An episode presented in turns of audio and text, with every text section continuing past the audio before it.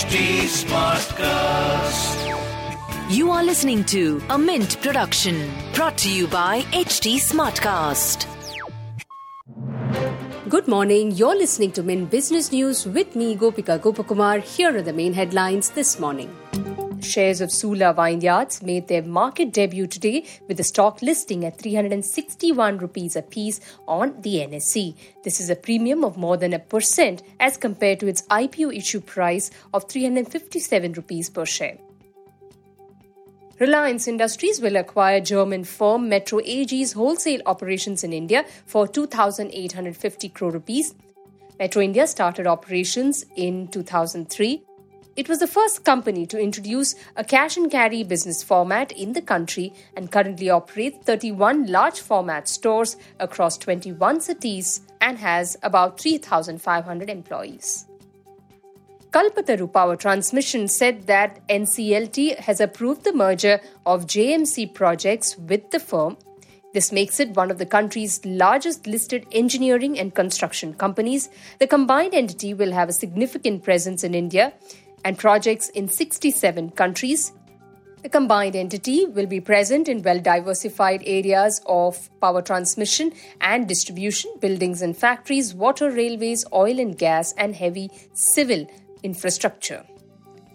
Five years after exiting the sports broadcasting business, Zee Entertainment Enterprise is set to make a comeback with the International League T20.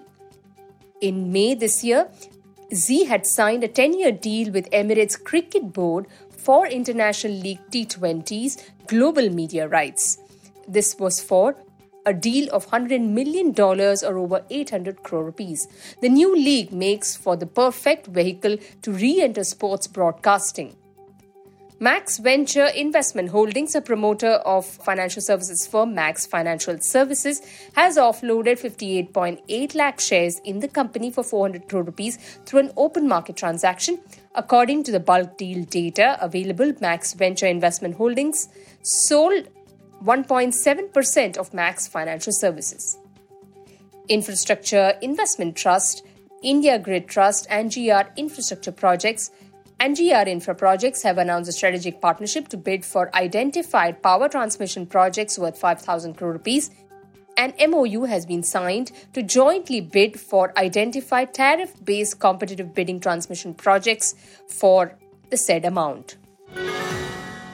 Moving on to markets, bulls and bears tussled on Dalal Street as fears of a global slowdown amid COVID fears in China and likely recession in the US and Europe weighed on the markets.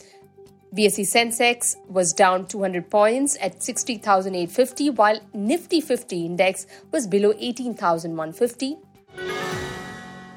In business term of the day, we look at buyback. It's also known as share repurchase. This happens when a company buys its own outstanding shares to reduce the number of shares available on the open market. Companies buy back shares for a number of reasons such as to increase the value of remaining shares available, reducing the supply, or to prevent other shareholders from taking a controlling stake. With that, it's a wrap on today's edition. Thanks for tuning in. Have a great day. See you tomorrow. Bye bye.